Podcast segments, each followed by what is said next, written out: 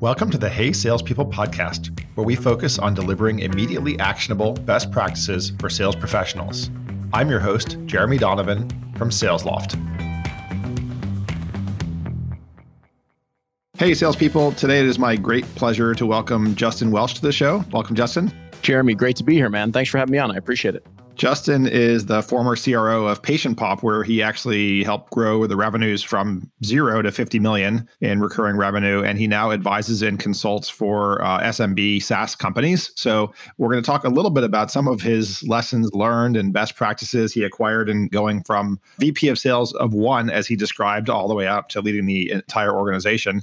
He also made a big move recently, so I'm sure that'll factor in. He moved from LA to Nashville. And then I think it's impossible that you have not seen Justin on your LinkedIn feed if you're on LinkedIn because he has uh, built an insanely amazing network. And we'll probably talk a little bit about that as well. Uh, before we dive into all of those topics, Justin, asking you the same question I always ask folks, which is what's your favorite sales book and maybe one of the tips that you got from that book?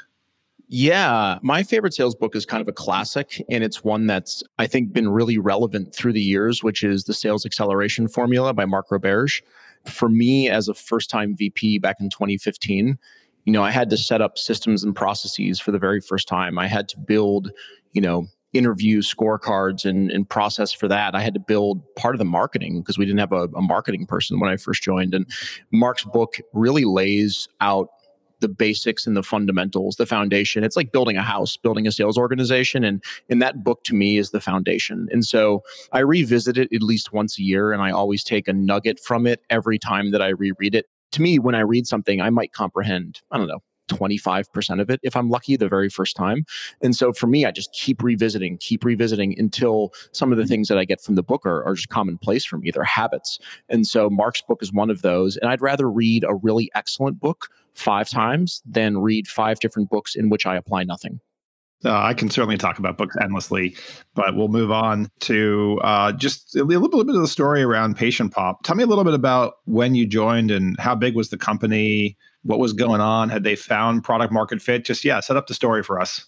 Yeah. Uh, so I joined Patient Pop in January of 2015. Patient Pop uh, came into existence, uh, I think, four months prior in September of 2014. And the co founders, Luke Kervin and Travis Schneider, they're Canadian guys who had built a few smaller businesses before, but this was their first real foray into software. And so they built essentially an all in one platform for physicians to promote their practice. And this came out around uh, Luke's experience going through the OBGYN process with his wife who was pregnant. And they had a really bad process, really bad experience. And so he wanted to build this holistic platform which allows physicians to market their practice, communicate with their patients, streamline their front office, do sort of the HubSpot for physicians, right? It's kind of all in one. And um, they went out and Luke and Travis and they hired their first sales guy, Max Kim Brown. He had worked for me at my previous business, a business called ZocDoc in New York. And Max was their first rep, and they went out and they probably onboarded probably 40 physicians at the market price back then, which was like 4K per year. And um, they asked Max, uh, you know, hey, do you have any recommendations for who might be a great VP of sales? And Max said, hey, I had this manager at ZocDoc, Justin.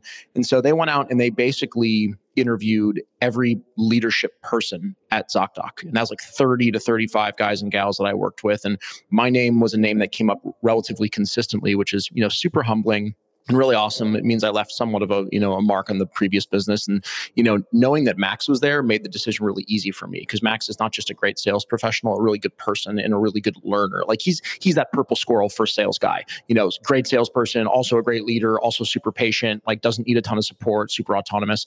So um, I joined uh, in January of 2015. It was just me and Max. I was living in New York at the time. Um, and I went out and you know brought on about 30 or 40 physicians myself in the next few months. And so I was noticing product market fit as well.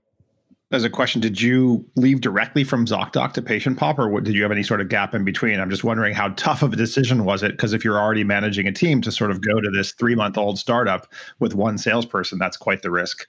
Yeah, I had been um, at ZocDoc for five years, and then it was time for me to, to sort of leave ZocDoc. I had run my course there and had an awesome experience. In 2014, I left with one of the guys who ran hospital sales there, and then another guy who you may know from like The Apprentice, and he comes from LinkedIn or, or maybe Groupon. His name is Surya Yalamanchili, and the the three of us um, went and we went to a business called Public Stuff, and it was a government business that essentially did back end 411 and front end mobile apps for folks in the community and counties. I was there for about a year as the director of sales, so no, I didn't leap directly from ZocDoc, but when Max came there, I was like, hey, this is my first executive opportunity. What better fit than product in the healthcare space where I'd spent 16 years at a high velocity price point and sales cycle, just like ZocDoc. And I was like, if I'm going to nail my first time being an executive, this has got a lot of the good signs on it. So it made it a relatively easy jump for me.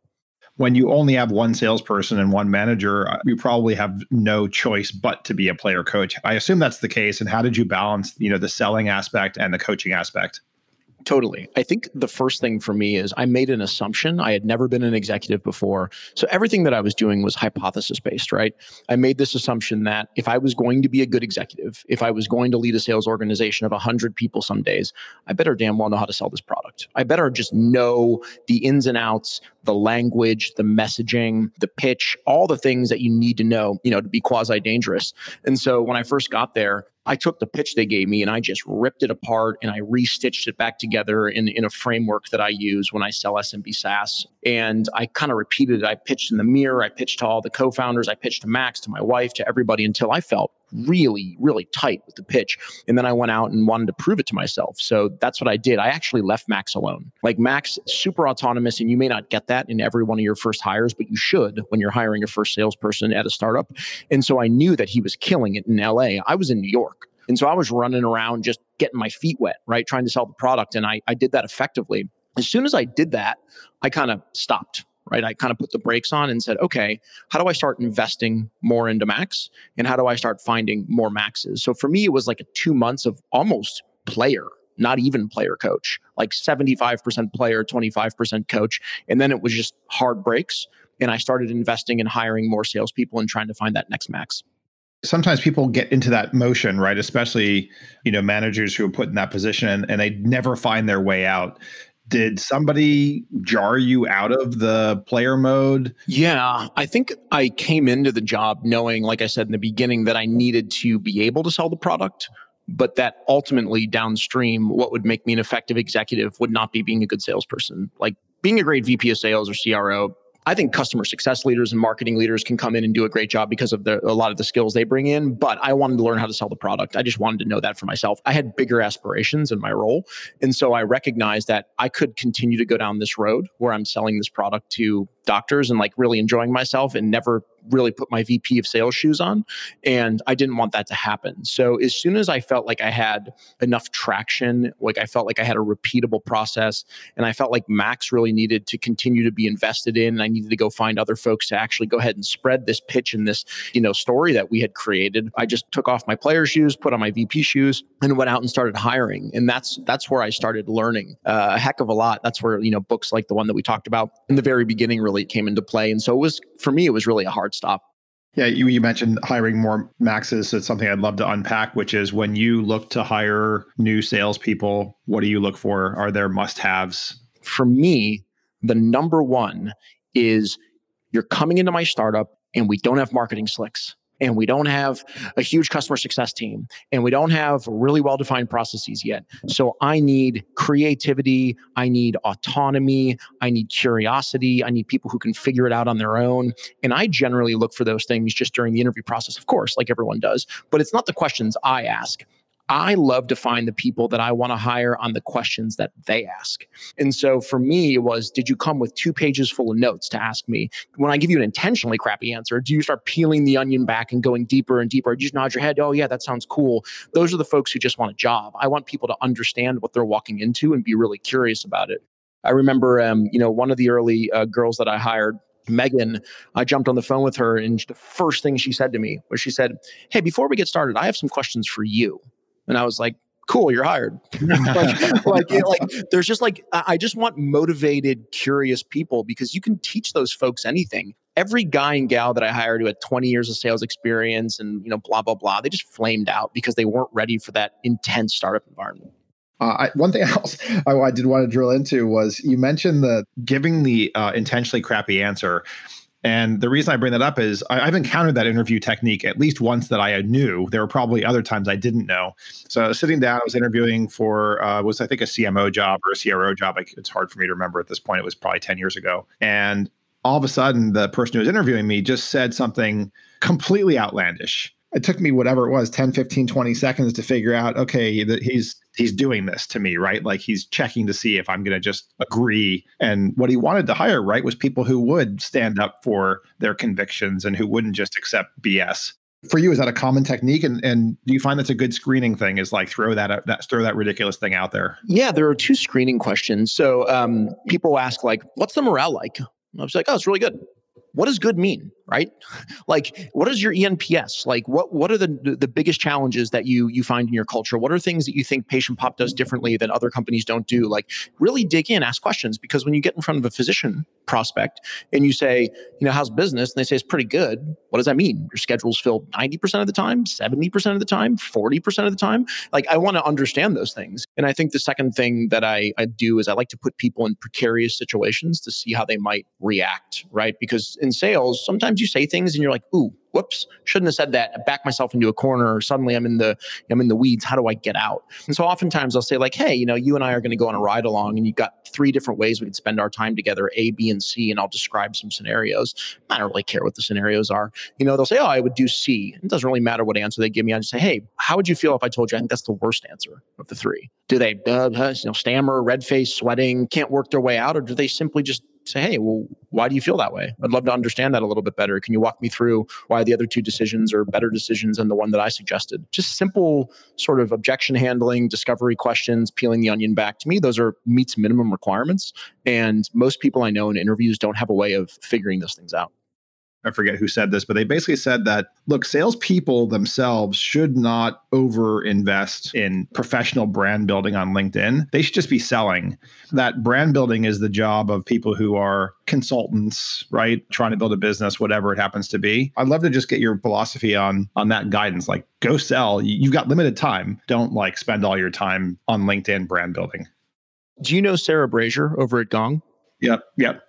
Of course you do because she's on LinkedIn building her brand, right? And when you think of software that might help shine the light on how people are pitching to your customers, you know, for me, I think a gong before I think a chorus. No offense, chorus. I'm sure it's a great tool, but she's not just building a brand for herself, she's building a brand on behalf of her business. And so they reap the benefit of her building her brand. I use her as an example on a lot of podcasts that I talk to because to me, there's like a mutual benefit there, right? Tell me that Gong is not benefiting from Sarah Brazier, Devin Reed, Chris Orlob, all the folks that are sort of over there, you know, building out their brand. They absolutely are. And so for me, what I always advocate is you build a personal brand. You don't build it on behalf of your company because when you get fired or when COVID hits and you go through a RIF or when the economy goes down or when you transition from one job to another and suddenly you're in a different industry, the only thing that transitions with you is the brand that you've built. So now we've established it's a good thing to do this. So, in just a few minutes that we have left, what are some of either your guiding principles or your best tips for people to get started with doing that? Yeah, for me, it's there's two things. Number one, before you do anything or say anything, you have to recognize that you have a landing page, and your landing page is your profile, right? So if you're going to be talking about something that you're thinking about or you're actively doing or promoting, when people get to your profile, they are going to make a decision on how seriously to take you in about the first three seconds. So, a couple things.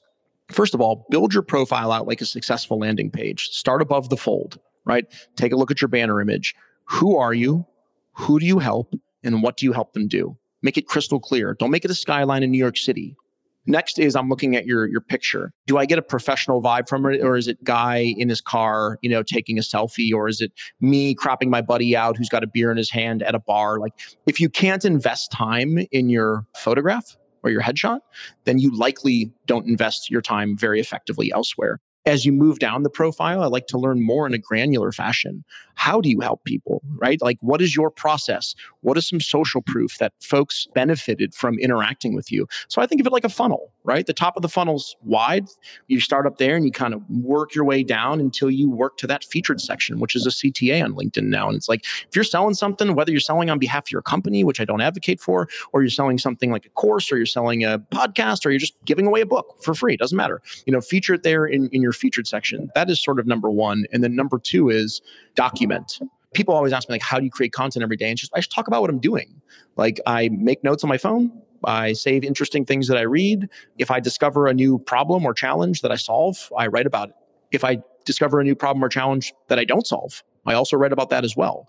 So if you really step back and you think about your life, you solve problems, you solve challenges, you fail at things, you do something new and interesting every day. There's never a day that goes by that doesn't happen. So talk about that. Makes it easy do you stay in any lane do you have any sort of guiding principles as i said for me like my lane is it's actionable data driven how to for sales leaders with source attribution because I'm usually like we do generate some of our own data, but very often I'm, you know, I'm quoting you or I'm quoting the Gong studies or what have you, right? Like I'm finding data and surveys that are out there that help. So I'm just wondering if you have any guidelines. And part of the reason I ask that is because people will sometimes get frustrated on LinkedIn when people go from the professional side over to the personal side.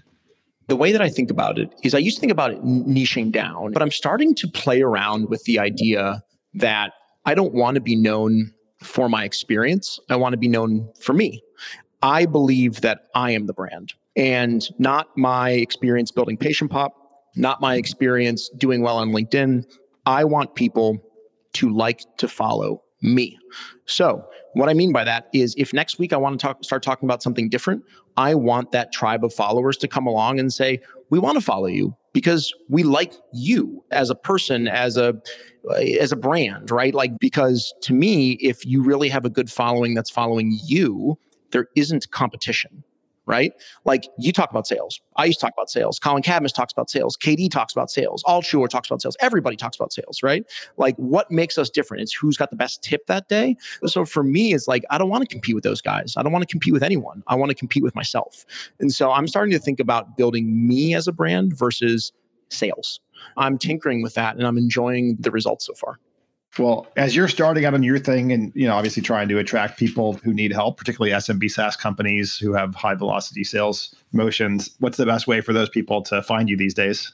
Sure. Um, they can find me on LinkedIn. My last name is Welsh, W E L S H. They can also go to my website, which is theofficialjustin.com, theofficialjustin.com. And they can email me at justinwelsh at hey.com, H E Y.com. Thank you, Justin. And congrats on the move and congrats on the new business. Jeremy, thanks so much, man. It's been a blast and uh, really appreciate having a conversation with you and good to get to know you a little bit. Hey, Salespeople is a production made in partnership with Frequency Media. I'm your host, Jeremy Donovan. Paige McCauley is our producer. The podcast is available on Apple Podcasts, Spotify, and wherever else podcasts are found. Thanks for listening to the Hey Salespeople podcast.